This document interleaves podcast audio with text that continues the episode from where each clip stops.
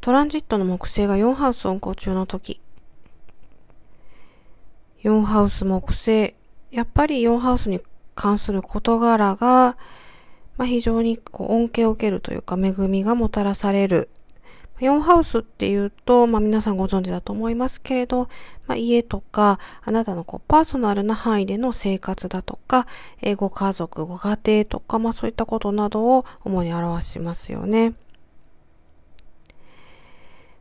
で、そういったことにこう恩恵が、えあるっていうことなので、えー、まあ、こうご家族からこうサポートを受けられるとか、まあいろんなこうケースがあるでしょうけれど、基本的には良い意味で捉えていただきたいなというふうに思います。で、こう、あなたがそういったこう非常に安定した基盤を手に入れるんですよね。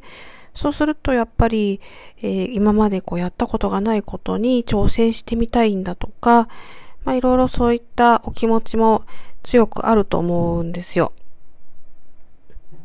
で、えー、そういった気持ちを、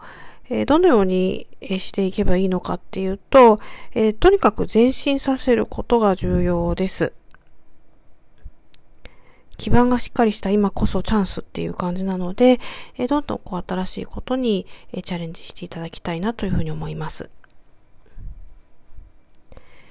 えそしてもう一つ、この間もね、ちょっと毒親について話しましたけれど、えー、親との関係がこの木木星4ハウスで良くなるって言われても、いや、うち毒親なんで、そんなこと言われてもっていう人ももしかしていると思うんですよね。